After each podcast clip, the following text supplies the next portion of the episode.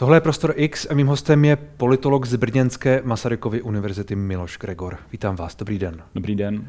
Co se teď po prezidentských volbách děje s opozicí? Jaké vidíte otřesy vzhledem k tomu výsledku? Myslím, že opozice si podobně stejně jako třeba nově zvolený prezident potřebují vzít nějaký oddychový čas, aby se vlastně zpamatovali z toho, co se stalo, trošku si zanalizovali tu situaci. Eh, mě vlastně třeba překvapila i trošku eh, kadence a razance té negativní kampaně před druhým kolem prezidentské volby, kdy Andrej Babiš eh, naprosto jasně a cíle vědomně zaútočil na voliče SPD a dalších, řekněme třeba i krajně hmm. pravicových politických stran nebo krajně levicových. To znamená na elektorát, který eh, měl blíže buď to ke SPD, nebo třeba ke komunistům mimo parlamentním a tou retorikou se snažil eh, získat právě jejich sympatie. Nebyla to logická strategie? Eh, logické bylo to, že Andrej Babiš potřeboval nějakou výraznou změnu oproti kampani před prvním kolem. Tam se ukázalo, že jemu se nedařilo za celý rok té kampaně, ať už před komunálními volbami nebo i de facto po sněmovních volbách, kdy začal vést svoji kampaň, se mu nepodařilo jakkoliv výrazně proměnit nálady ve společnosti ve vztahu k jeho osobě. Takže on potřeboval opravdu nějakou razantní změnu a to, že se vyhodnotil, že tou změnou bude tahle ta retorika, tenhle ten směr, téma války, strašení válkou, to mi nepřijde úplně a já nevidím ty data, co měli třeba oni, jo, ale jako z, vnějšího pohledu mi to nepřijde až tak logické, a přijde mi logické, že chtěli nějakou jako výraznou proměnu. Trošku zpětně můžeme říct, že ta proměna měla být možná spíše k ekonomickým tématům nebo něčemu takovému, ale tam zase jim průzkumy mohli ukázat, že by to nepřineslo vlastně žádnou změnu. My už zpětně víme, že mu to nepomohlo. Ale před těmi třemi týdny mohly být ty uh, situace nálady v společnosti tak, že tam byla nějaká šance, jak to uhrát. Hmm. A to, že to možná až tak moc přepálil, ukázalo se, že mu to nepomohlo. A ta otázka, kterou jsem pokládal, Jasně. tedy... Já se zkusím utéct, a nevyšlo to dobře. Eh, vy říkáte, že oni potřebují nějaký timeout, trošku se to jako pro, hmm. uh, pro, promyslet. Víme, že 8. února je předsednictvo hnutí ANO, kde se bude něco dít. Je otázka, do jaké míry hmm. se to bude dít, dít už předtím, ale to nic se Zároveň SPD před tím druhým kolem nepodpořila Andreje Babiše. Možná i z toho důvodu, že on jaksi zjevně oslovoval její voliče a že to je nějaká taktika, aby SPD úplně nezmizelo z politické mapy? Hmm. Tohle taktizování tam být mohlo, ale já tam vidím ještě tu druhou rovinu. Ty průzkumy všechny vlastně dopředu ukazovaly, že Andrej, eh, šance Andreje Babiše na zvolení nejsou příliš velké a v tu chvíli vlastně nikdo moc netouží potom být s ním spojován, aby byl třeba nějak spoluzodpovědný nebo aby byl vidět ve stínu hmm. té prohry. To znamená, že i z tohoto pohledu to bylo pro SPD logické. Já že jsem pak ale zaznamenal eh, reakce z řady podporovatelů SPD, že právě vytýkali tomu Okamurovi, že ta porážka jde, jde teď za ním, protože nepodpořil. Já chápu, protože jsou třeba zklamaní, že Andrej Babiš nevyhrál. Můžeme si zase připomenout situaci před pěti lety, kdy také uh, voliči a podporovatelé Jiřího Drahoše kritizovali kandidáty, kteří nepostoupili, nepostoupili do druhého kola, že jasně ji nepodpořili jeho, Jiřího Drahoše. A tam ta situace byla, jako ten výsledek byl velice těsný mezi Jiřím hmm. Drahošem a Milošem Zemanem. Takže tam, pokud bychom o tom chtěli uvažovat, tak tam spíše jsme si mohli bavit o tom, jestli uh, ta reakce, kdyby byla rychlejší, ty volby by dopadly jinak. Uh, letos si myslím, že ten výsledek je jako tak markantní, ten rozdíl je tak markantní, téměř milion hlasů, hmm. že ať by SPD udělal cokoliv, tak by Andrej Babiš nevyhrál. No a teďka se vrátím k té otázce, kterou jsem dvakrát utekl. Um, u ANO si myslím, že největší dilema teďka bude, jestli bude pokračovat v té nastolené retorice, v tom kurzu, který má. To znamená od roku 2013, kdy byl nějakým středopravicovým uskupením, přes 2017, eh, kdy se stalo levicovým a nyní pokukuje spíše po voličích radikálních až skoro extremistických subjektů. Jestli bude pokračovat v této trajektorii, to znamená, že se bude dále radikalizovat a stane se mm, hlasem opravdu radikálních antisystémových voličů. Můžeme si představit jako třeba například vývoj Roberta Fica na Slovensku. Hmm. Tam vlastně k tomu tomu došlo poměrně jednoznačně. A nebo zda eh, nechá prezidentskou kampaň za sebou, dá tomu chvilku čas, aby se uklidnily mm, emoce a vrátí se ke své, řekněme, levicovější retorice, ale pořád v rámci nějakého politického systému, který tu máme. Já z výroků některých jejich představitelů, já jsem tu měl před pár dny eh, Karla Havlíčka, který měl jsem pocit, že se snažil trošku couvat z té radikální retoriky. Říkal, že ty eh, billboardy, právě o kterých se asi bavíme, ta, ta poměrně vyostřená kampaň, že to bylo za hranou nebo na mhm. hraně a že to, jako měl jsem pocit, že z jeho úhlu pohledu uh, asi by nechtěli touto cestou, minimálně retoricky v tuhle chvíli. Uh, vy myslíte, že skutečně by pro ně bylo i výhodné jít cestou právě k těm, řekněme, radikálnějším voličům? Nemyslím si, že by to pro ně bylo úplně výhodné, protože ve chvíli, kdy se posunou blíže třeba k SPD, anebo možná ještě někam za horizont toho, co teďka představuje SPD, tak tím eh, jednak se budou přetahovat o ty voliče z SPD a mimo parlamentními stranami, jako hmm. jsou komunisté, trikolora, ale zároveň nechají volný střed toho politického spektra, protože, hmm. a to bylo vidět pěkně na té prezidentské volbě, že ta retorika Andreje Babiše ale mu pomohla mobilizovat nové voliče, získat mu nové voliče těch uh, mimo parlamentních stran nebo voliče SPD.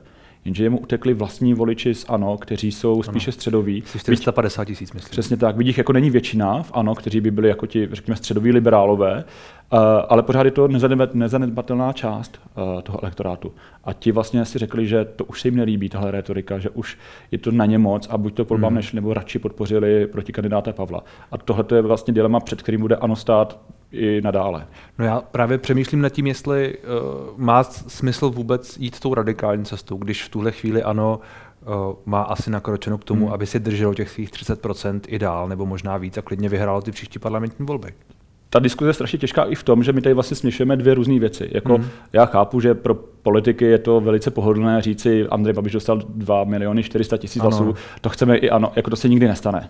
Jo, to je nesmysl, protože jsou to úplně nevolební systémy a i voliči se rozhodují na základě jiných věcí. Prostě teďka jsme si vybírali či, jedno či, nebo druhé. ta retorika, kterou mimochodem používá uh, i Karel Havlíček, i Alena Šlerová, i Andrej Babiš, 2450 rasů pro mě. Uh, 2 miliony. 2 miliony, já už jsem tohle tu chybu udělal po druhé. 2 miliony 450 tisíc hlasů, uh, to je nějaká porucha možná. Hlasu, hlasu pro mě znamená, že tedy to jsou potenciální voliči hnutí ano. Tak to podle vás není pravda. Ani náhodou. Jako kdyby jsme na to přistoupili tohletou logikou, tak stejně tak musíme říct, že v tom případě eh, vládní strany mají potenciál mít 3,5 milionu. Jo, hmm. jako, eh, to je stejné, jako když Andrej Babiš se snažil uh, nálepkovat Petra Pavla jako vládního kandidáta, protože ho vláda podpořila, ale sám o sobě už neříkal, že komunistický kandidát, protože ho podpořili komunisté. On prostě samozřejmě se snaží vypíchnout to, co jemu se hodí a to, co zní libozvučně jeho voličům a nechává bokem ty nepříjemné jako aspekty celé té situace. Hmm. Takže rozhodně se nestane, že by ano mělo 2 miliony 400 tisíc hlasů ve sněmovních volbách. Nicméně u těch sněmovních voleb by se jim ta radikálnější retorika mohla vyplatit, protože přesně oni tam necílí na 51%, oni necílí na 2,5 milionu voličů, ale pokud jim se podaří ten eh, elektorát, který byl ve sněmovních volbách teďka tuším milion 300, 400 tisíc, nechytejte mě za slovo, nevím přesně, zvýší třeba o 200 tisíc, tak to je jako obrovský úspěch. Hmm. A tu radikální retorikou, pokud si všichni uh, lidé, co jsou extrémně nespokojení s touhletou vládou, ale obecně s demokratickým vývojem, pokud si to ano osvojí, tak se může stát velice silným uh, politickým subjektem. No a nehrozí pak, že zase odejdou nějací lidé? Že 200 tisíc přijde radikálnějších, odejde 200 tisíc středovějších třeba do nějaké hmm. nevíme, jaké tam budou partaje a hnutí a koalice kandidovat v tuhle chvíli třeba k lidovcům. Tak my víme, že jo, jak dopadly sněmovní volby a hmm. že uh, máme vládu, jakou máme, bylo do značné míry souběhem několika náhod hmm. a situací, které byly nepravděpodobné a staly se. To znamená, že všechny strany, které připadaly v úvahu jako koaliční partner pro ANO, se nedostaly do sněmovny, zůstalo tam pouze SPD a v tu chvíli prostě vznikla ta vláda, jaká vznikla. Takže tam pak může se stát, že uh, pokud se například vrátí do sněmovní ČSSD nebo komunisté nebo přísahat nebo jestli paní Nerudová zvažuje politickou kariéru hmm. a založí nějakou stranu a dostane se do sněmovny, No, paní Nerudová asi nebude koaličním partnerem pro Andreje Babiše. Nicméně my nevíme, jako jsou to dva a půl hmm. roku a my nevíme, jaké subjekty v těch volbách uspějí a v tu chvíli to nemusí být pro ANO úplně limitující, že samo se jako posunulo názorově někam a pokud se přiblíží SPD, tak naopak může být pak logičtější ta spolupráce. Já tu slyším hlasy od Patrika Nachera například, což je tedy nestraník, nicméně za ANO eh, kandidát na primátora tady v Praze, hmm. nebo od Iva Vondráka, to už je tedy možná brzy, brzy minulý člen uh, hnutí ANO, uh, že ta strana by měla mít větší koaliční potenciál a že právě ta cesta spíš do středu, ne na, ne na okraj, by byla pro ANO výhodnější. To je jedna věc a s tou se dá určitě souhlasit. Uh, druhá věc, která... Ale to by musel odejít Andrej Babiš. Přesně tak. Druhá věc, která výrazně omezuje koaliční potenciál, je Andrej Babiš, hmm. který prostě eh, se v politice chová jako v biznisu, to znamená žralok, který nebere ohledy nalevo napravo a jde si tvrdě za svým, což můžeme chápat, ale pak on se nemůže divit, že když všechny po cestě pokouše a poplive, tak nikdo s ním už pak nechce spolupracovat. A takhle on se vlastně v té politice chová 10 let a myslím si, že teď, kdybyste se zeptal kohokoliv z ČSSD, tak vám neřekne, že spolupráce s Andrejem Babišem byla skvělá, růžová a že by to zopakovali. Hmm. Na druhou stranu i těmhle stranám eh, respektive může se stát, že i těmto stranám nebude nic jiného zbývat. Je to možné. Pokud se budou chtít vrátit k moci, a, a tak dále. Je to situace, ve které de facto byla ČSSD po hmm. sněmovních volbách 2017, respektive pak v té vládě od roku 2018. Tak existuje budoucnost hnutí ANO bez Andreje Babiše? Já věřím, že jo. Takhle, zase, v jakém se bavíme horizontu. Jo? Hmm. Jestli bude mít životnost jako třeba ODS, která tu je. Možná se bavíme do těch, let, ale... do těch prvních sněmovních voleb, které jsou před námi. To si dovedu velice živě představit. Eh, zase, co znamená bez Andreje Babiše? Bez Andreje Babiše jako kandidáta to neznamená, že nebude třeba čestným předsedou a nebude dělat kampaň pro ANO. Hmm. V tu chvíli by možná byl velice těžkým terčem pro uh, politickou konkurenci, protože on by mohl kritizovat třeba strany současné vládní koalice, hmm. ale horko těžko by uh, ty vládní strany kritizovaly Andreje Babiše, kdyby nekandidoval. Uh, takže tam by to bylo poměrně zajímavá ta dynamika i v tom disbalancu, jak by si stáli. Či, čili ten možný scénář, který vy vidíte, je, že Andrej Babiš nebude předsedou, ale bude třeba čistým předsedou předsedou bude někdo jiný, třeba Karel Havlíček nebo Alena Šlerová nebo kdokoliv. Já nechci říkat, jaké jsou možné scénáře, a protože... Andrej Babiš bude stejně kandidovat do poslanecké sněmovny třeba jako Dovedu si představit. jednoho z krajů. A... Dovedu si představit na druhou stranu, jako tenhle rozhovor za týden už bude starý, protože budeme třeba vědět, co hmm. se stalo na, na, v ANO a jak, jak se Andrej Babiš rozhodl. Uh, ale dovedu si představit, že i třeba Andrej Babiš úplně odejde z politiky uh, a v tu chvíli to ano, bude pravděpodobně dál žít, protože uh, Alena Šilerová i Karel Havlíček nejsou až tak voličsky atraktivními, jako Andrej Babiš, ale stále si už zvládli budovat velké povědomí a skupinu fanoušků. Eh, můžeme to vidět u Aleny Schillerové, která vlastně se velice flexibilně přetvořila do paní, která je religiozní, chodí po Jižní Moravě s křížkem, eh, aby se zalíbila tamním voličům. Takže dovedu si představit, že když Andrej Babiš úplně odejde z politiky, tak i v tu chvíli ano, pořád bude schopno mít solidní výsledek. Asi nebude si pomýšlet na těch 30%, můžeme se bavit o tom, teďka zase budu vařit z vody, jestli bude mít 15, 20%, ale i to, když se podíváme, jaké jsou preference jiných politických stran, může ano stále dělat nejsilnější subjekt.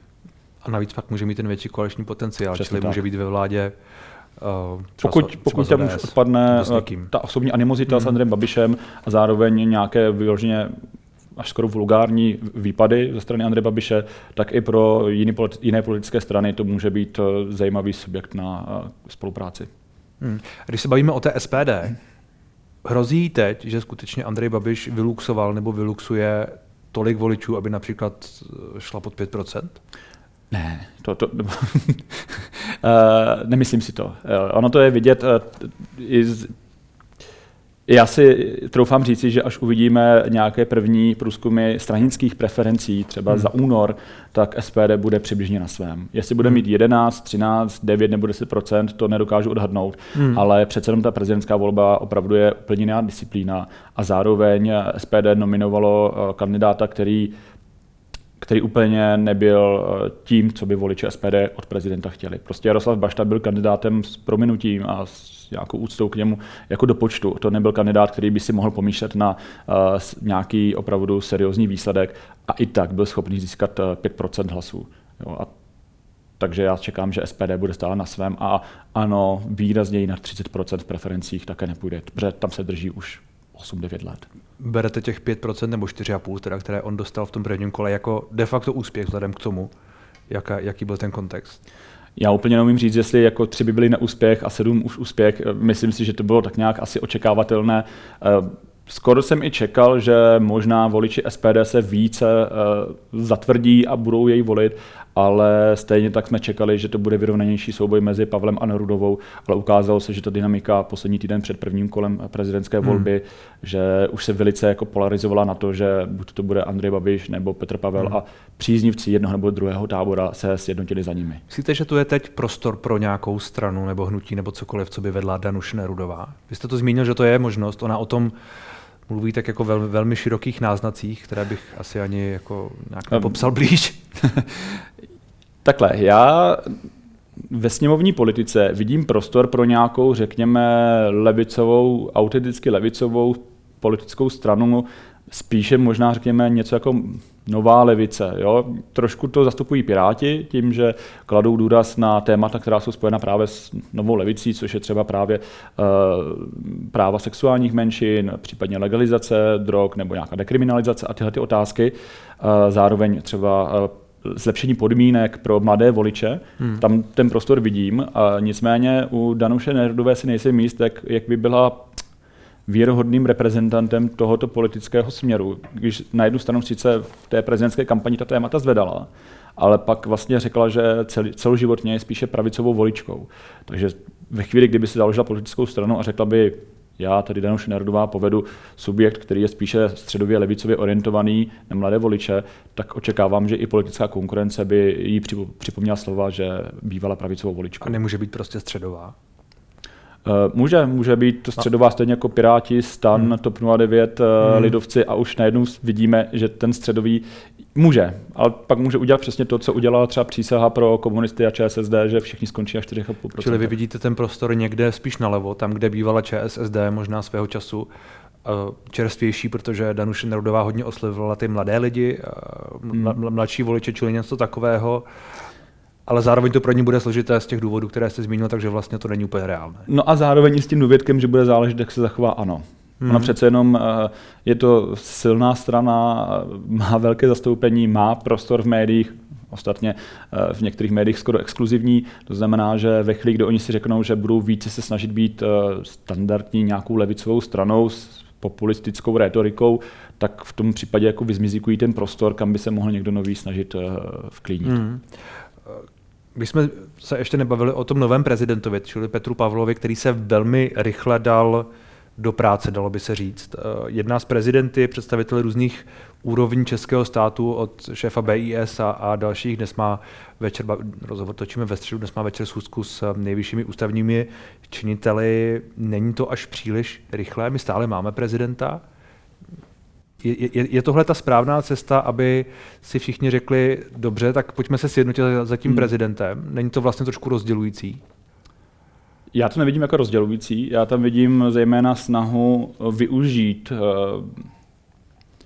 tu euforii na straně těch přibližně 60 nebo necelých 60% voličů, co ji volili, protože to očekávání od něj je asi poměrně vysoké trošku se obávám, že řada voličů čeká, že když teďka nebude prezidentem Miloš Zeman, který byl skoro až letargický, anebo naopak, když promluvil, tak eh, se každý obával, jak, jaký to bude mít dopad, nebo jaké budou jeho kroky v rámci toho politického systému.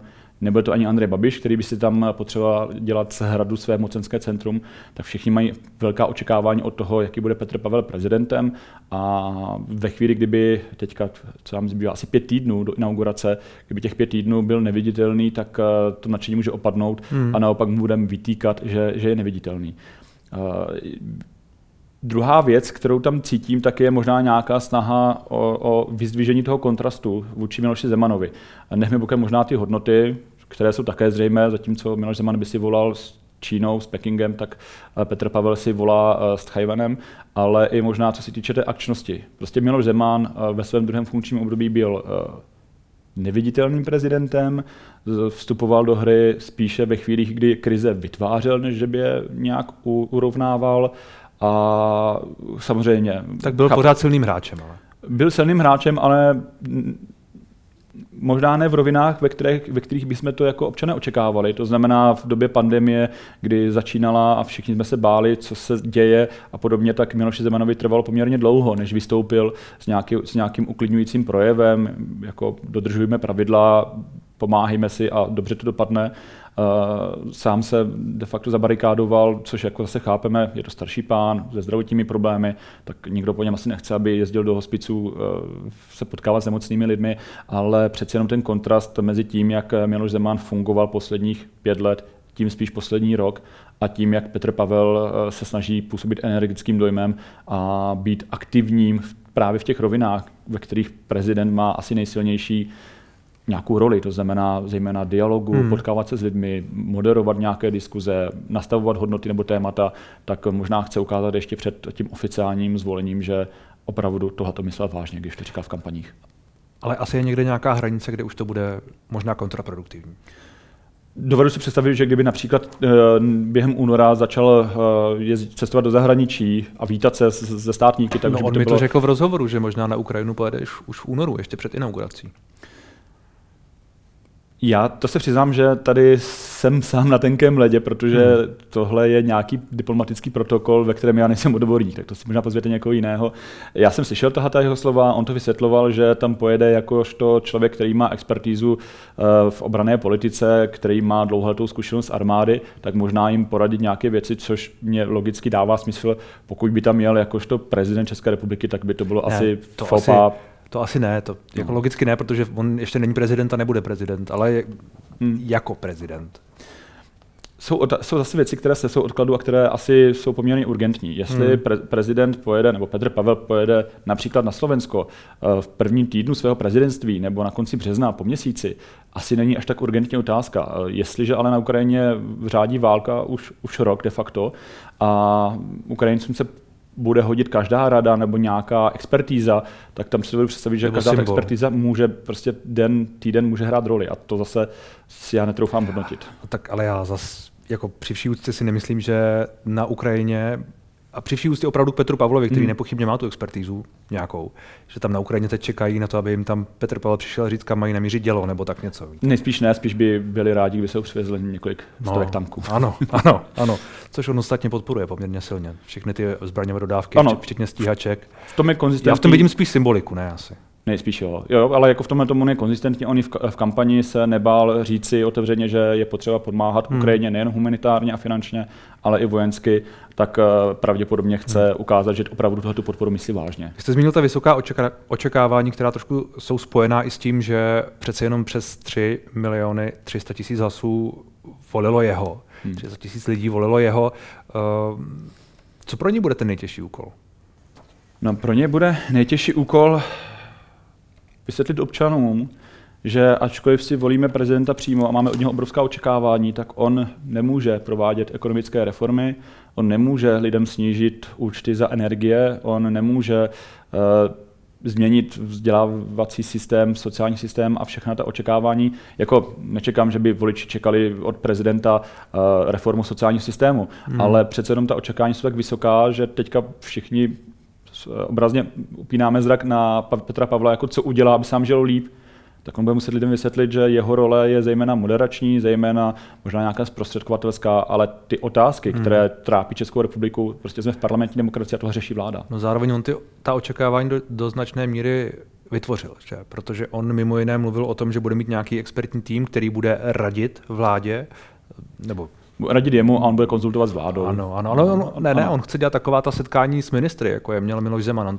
mi říkal, že to chce dělat podobně. Zároveň mluvil o tom, že chce pomoct dojednávat nějaké LNG terminály, uh, terminály na skapanělný plyn ze své pozice v zahraničí, které by, hmm. což souvisí nějak s tou energetickou krizi, čili jako na jednu stranu jasně, má nějaká, nějaké mantinely, na druhou stranu on ta očekávání taky vytváří.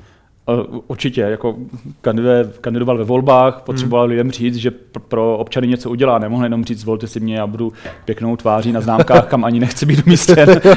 takže, takže jako tohleto tam musel eh, přicházet s nějakými pozitivními vlastními jakoby představami, co bude pro občany dělat. Já úplně přesně nevím a dovedu si představit, že jakožto člověk s bohatou zkušeností z NATO opravdu zná spoustu státníků hmm. po světě, zejména po Evropě, takže možná mu tyhle ty kontakty kontakty z dřívější kariéry pomohou hmm. uh, otevřít dveře i třeba pro vládu někam, kde do posud se to hmm. nedařilo, ale to zase už uh, možná vám řekne líp někdo třeba z jeho okolí nebo někdo z diplomatů. Hmm.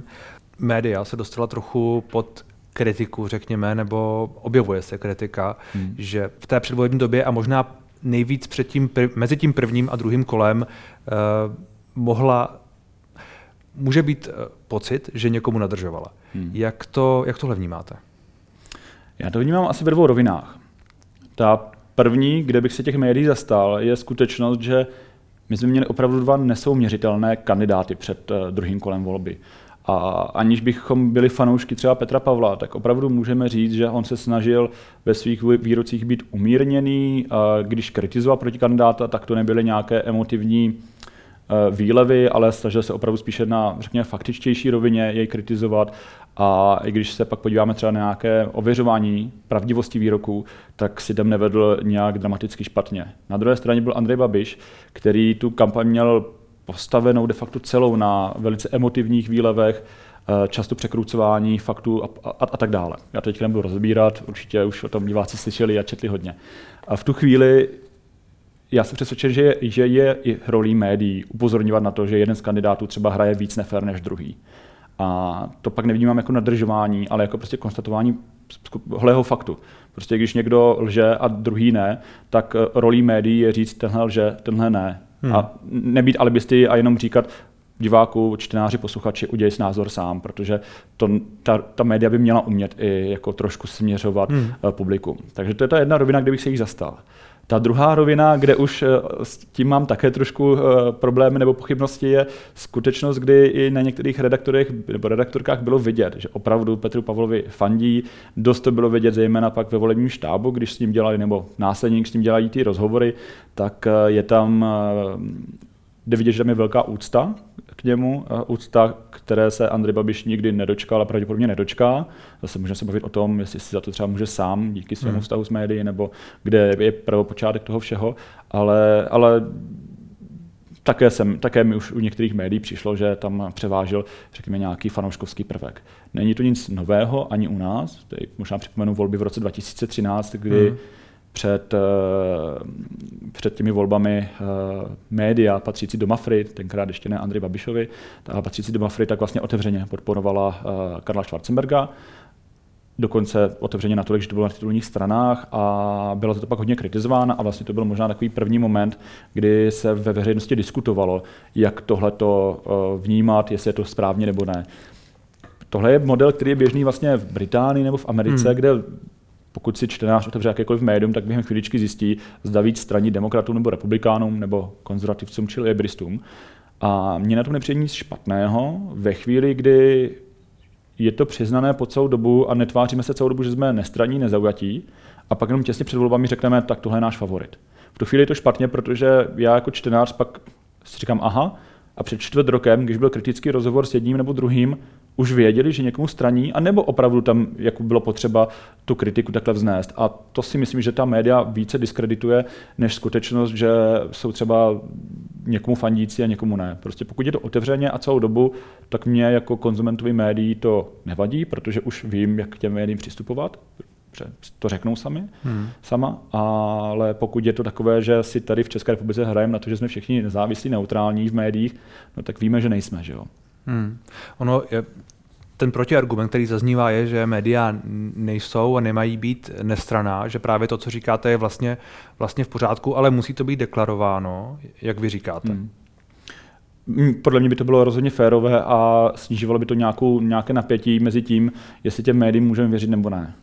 Samozřejmě to asi nemůže dovolit třeba veřejnoprávní televize nebo rádio, hmm. protože t, tato média by měla být eh, nezaujatá, nestraná, ale u soukromých médií, no tak jako můžeme se bavit o tom, jestli když deníky třeba z Mafry se tváří, že jsou nestrané, jestli nestrané jsou nebo ne. Jo, jako tam všichni tušíme, že uh, musíme mít nějaký filtr a uvědomovat si, komu patří ta média a že tam pravděpodobně jako Mafra nebude mít nikdy super investigativní uh, články, jako mývali v minulosti proti Andrej Babišovi teďka třeba. Protože prostě mu patří.